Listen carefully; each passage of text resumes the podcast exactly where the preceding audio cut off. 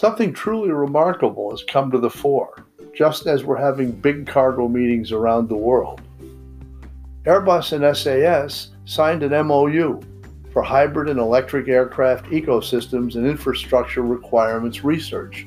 They're developing an airplane, an MOU they have with Grazia Vittadini, Chief Technology Officer, Airbus, and Goran Jansson, Deputy President, EVP, Strategy and Ventures, at SAS, for a collaboration that begins in June 2019 and will continue till the end of 2020.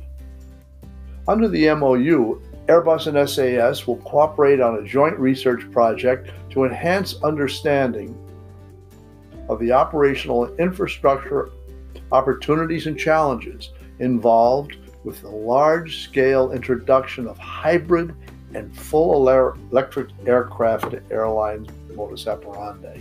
The airplanes are coming, they're working on it. Now they're going to figure out how to handle them.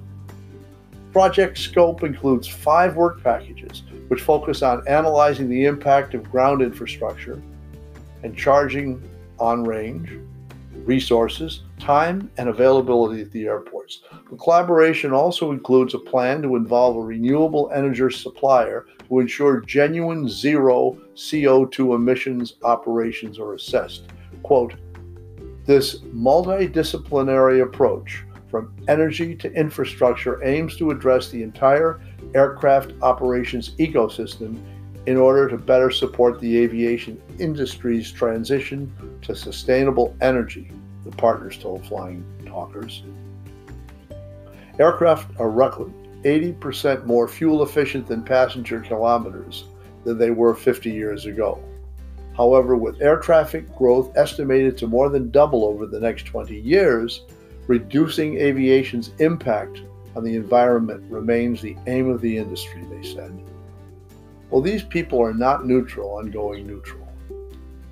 To overcome these challenges, ATAG, the global aviation industry, including Airbus and SAS Scandinavian Airlines, have committed to achieving carbon neutral growth for the aviation industry as a whole from 2020 onwards, cutting aviation net emissions by 50% by 2050, 50 by 50, as compared to 2005. All we can say is more power to SAS and Airbus as we begin a special report today looking at various impact of fuel and the future of sustainable aviation. This is Geoffrey Arend.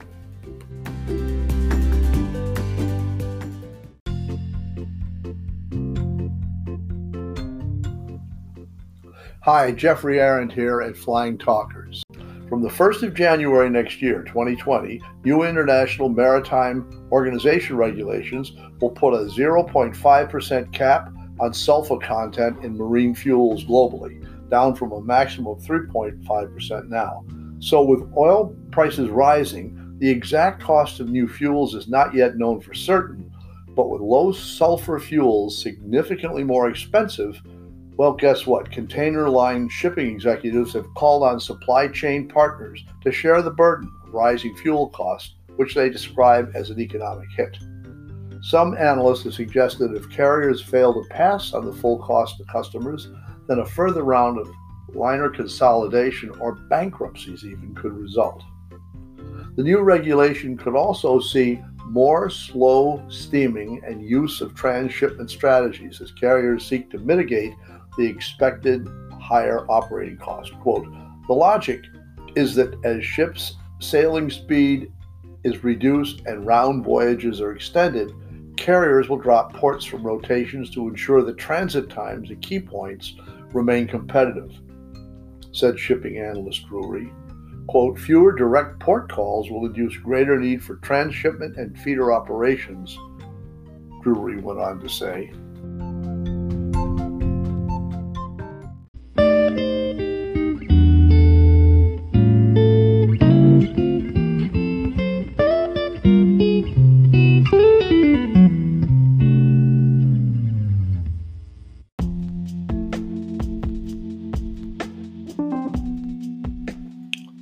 Flying Talkers podcast is made possible by ATC, One World, One Global Air Cargo General Service and Sales Agent. GSSA. ATC is your key to the air cargo market, both local and internationally. ATC is the best air cargo team in the business.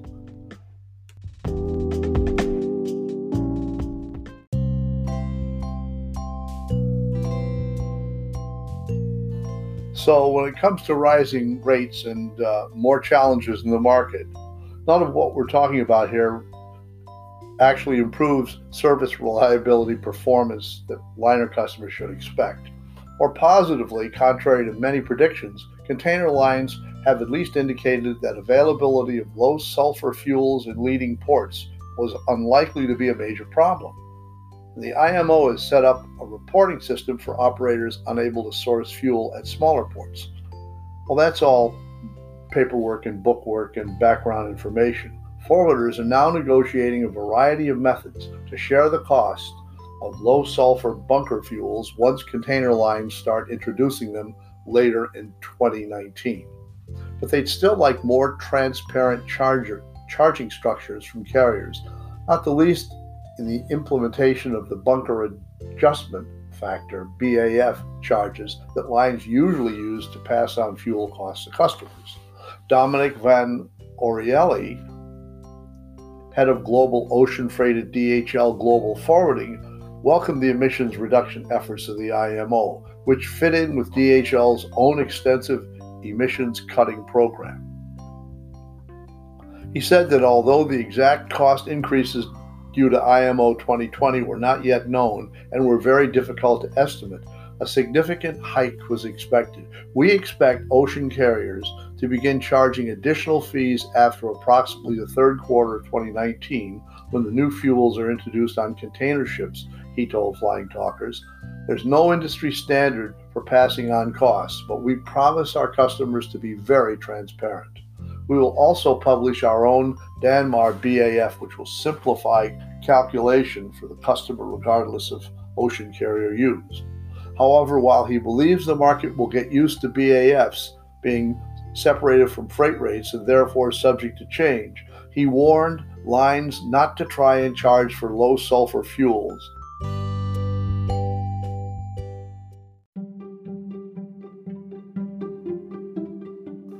So while DHL is warning lines not to try and charge for low sulfur fuel until their price level is transparent, they also said, Mr. von Orelli said, quote, acceptance of floating BAFs is increasingly significant and will become the standard for everyone, he said. BAF based on the new low sulfur regulation can only be charged by the carrier and will only be paid by the customers when the regulation comes into force or when carriers start to bunker low sulfur fuel. As things stand today, DHL said, the BAF cannot be based on low sulfur costs. We don't accept this, and neither do our customers. Panalpina's concerns rest on the lack of uniform global policing of regulations and provisions through the IMO, given that each individual signatory nation is responsible for determining its own enforcement policies, and these vary from jurisdiction to jurisdiction.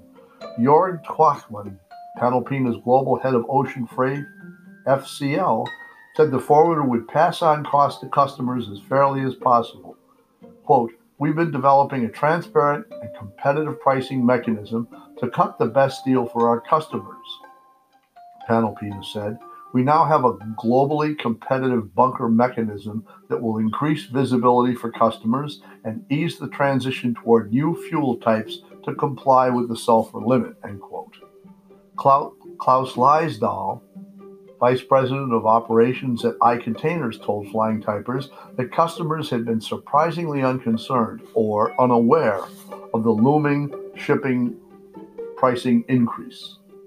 I think it's a case where the larger clients we have generally stay pretty well informed, so they have an idea of what is happening, where many of the others that are not shipping that often, it's not really that big a concern for them, he said. iContainers will pass on extra costs to customers as they are presented by carriers. Quote, the thing is that the carriers have different approaches to how each of them implements the increase. They need to cover the additional cost, he said. So, the most important thing we can do at this point is pass through the charges the way we receive them. Maybe there'll be a point later on when things become a little more uniform. He said the carriers were still jockeying for position about how to charge the customers, and there could be a shift to more use of the spot market as a result. Quote, in terms of cargo from Asia, there's a real chance it will become even more of a spot market based for the US as well as for Europe, he said. It's generally only the top tier importers that can potentially obtain competitive price from Asia. We're advising our clients that increases are on the horizon. For us, the increases end up being a pass through. Our thanks to Mike King for this excellent report. This is Geoffrey Arend. Thanks for listening.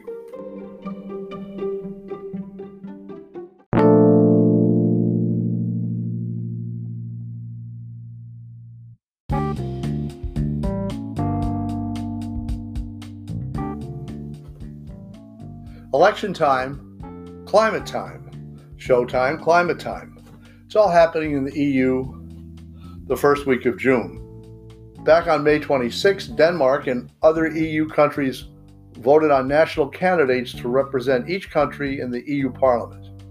Each elected national candidates in turn affiliate with one of the political groups of the EU Parliament determined by each national party's political conviction.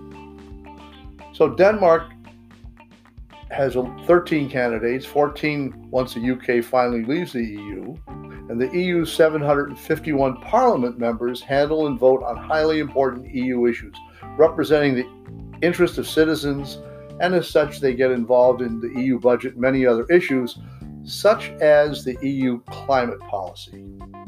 So, this year, 2019, climate change has been high on many EU countries' priority lists. In Denmark, as in many other Nordic and EU countries, 56% of the Danish citizens say that climate was the most important issue, and numerous demonstrations in Denmark and many other EU countries have confirmed climate change as a key issue to be tackled by EU and national politicians in coming years. Climate change is expected to be a key issue also in national elections taking place in Denmark this week on June 5th. This development has brought the many questions of how we best react to climate change, both nationally as well as internationally, as people expect the change to affect our societies and our daily life and day to day going about. And rightly so, as the transition from a fossil based energy source to sustainable, renewable, and bio based energy sources shall be one, if not the one, of the biggest human challenges we have ever been confronted with. The change requires such a profound shift in behavior and our economy, as well as the use of the renewable resources available. Many countries proclaim they shall be CO2 neutral by 2030 or 2050. Put a slammer after that. Being CO2 neutral means that each country shall have no CO2 GHG emissions. Another slammer. That means no more energy from fossil fuels, if you can believe that. And no more fossil fuels mean that the world's oil production shall come to an end. Spell that capital E N D. And be replaced by sustainable, renewable energy sources. And the word, capital E N D, of fossil fuel means that the world's oil industry shall cease its existence. So most people would say that's not possible. Well, that could be correct, at least for some time to come, and yet there's no way around it if we wish to save the planet and ourselves, which is the opinion of more and more people around the world these days.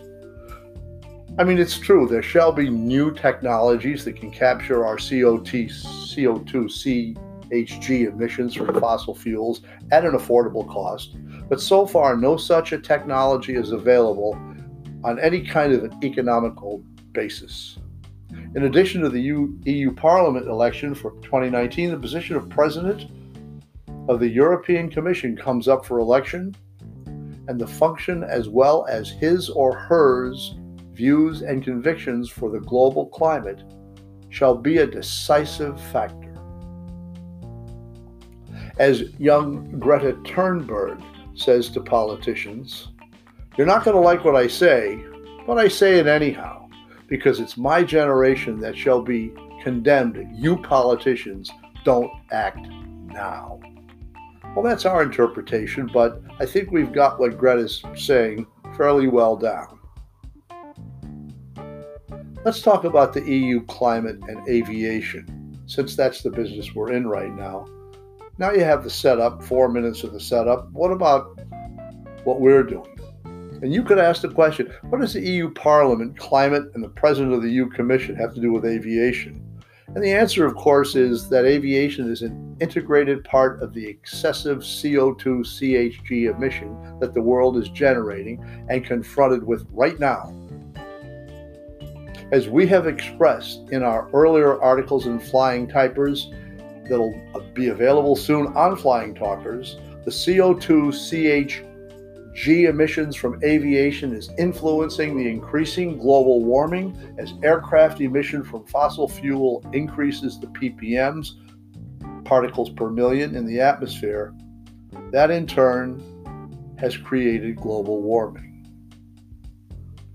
The EU aggressively pursuing a climate policy that shall meet the European targets for reducing CO2 CHG emission in line with the Paris Agreement and consequently implement the criteria that shall curb CO2 emissions and replace polluting energy sources such as fossil fuel with sustainable renewable energy sources such as alternative fuels from various types of biomass waste and other residues that meet the CO2 reduction criteria. As a result of the EU's present and future guidelines, mandates, and directives, aviation's emissions from flights to and from within the EU shall have to be operated in accordance with these criteria. But let's focus right now for a moment on the Nordic countries, because over the years, the Nordic countries are step by step coming to terms with the stricter, more demanding emission reduction requirements, as well as the guidelines for use and blend in of sustainable fuels, SAF. These EU and national criteria have stimulated various actions by local airlines, airports, and others to initiate various projects to be able to meet the new guidelines. Scandinavian Airlines, SAS, have initiated cooperation with Preem, a major Swedish oil company and producer, to develop and supply SAS with SAF blend in fuels by 19 by 2030, excuse me. Furthermore, SAS has entered into an agreement with Airbus to develop a 50 seater hybrid electric airplane, ASAP, as soon as possible, with the aim to operate inter Nordic flights with this new and sustainable airplane. In the same spirit, to find means and ways to reduce CO2 CHG emissions, the Copenhagen Airport's Kastrup has agreed with SAS, the Danish Aviation Association, and local authorities to implement various new initiatives that shall over time result in CPH Airport becoming a carbon neutral airport by 2050. So it's showtime. It's election time. But every day of our lives, increasingly, it's climate time. And in the Nordic countries, where a great deal of the uh, biofuel flights are taking place right now, SAS is on the map alongside of uh, United Airlines in America that have the vast majority of any kind of an effort toward more sustainable aviation fuels. This is an issue that's not going to go away, should be at the top of the agenda wherever and whenever we meet. And we thank the great, truly great Robert Arendal for putting together this uh, report. We have a series of reports that Bob has done. One of the more sustainable people in our business, I should say, one time leader of Cargolux, one of the drivers, the guys that brought TIACA back in the 1970s, brought them back uh, from extinction to become an organization again. He's worked with the Cold Chain Association. He was in the development and formation of that particular organization. And right now, he's out front working on sustainable fuels and thinking about the future. Great futurist Robert Arendal. We thank him for his input and we bring it along to share it with you. So until next time, this is Geoffrey Arend saying thank you for your time this time and keep them flying. Air Cargo. Goodbye.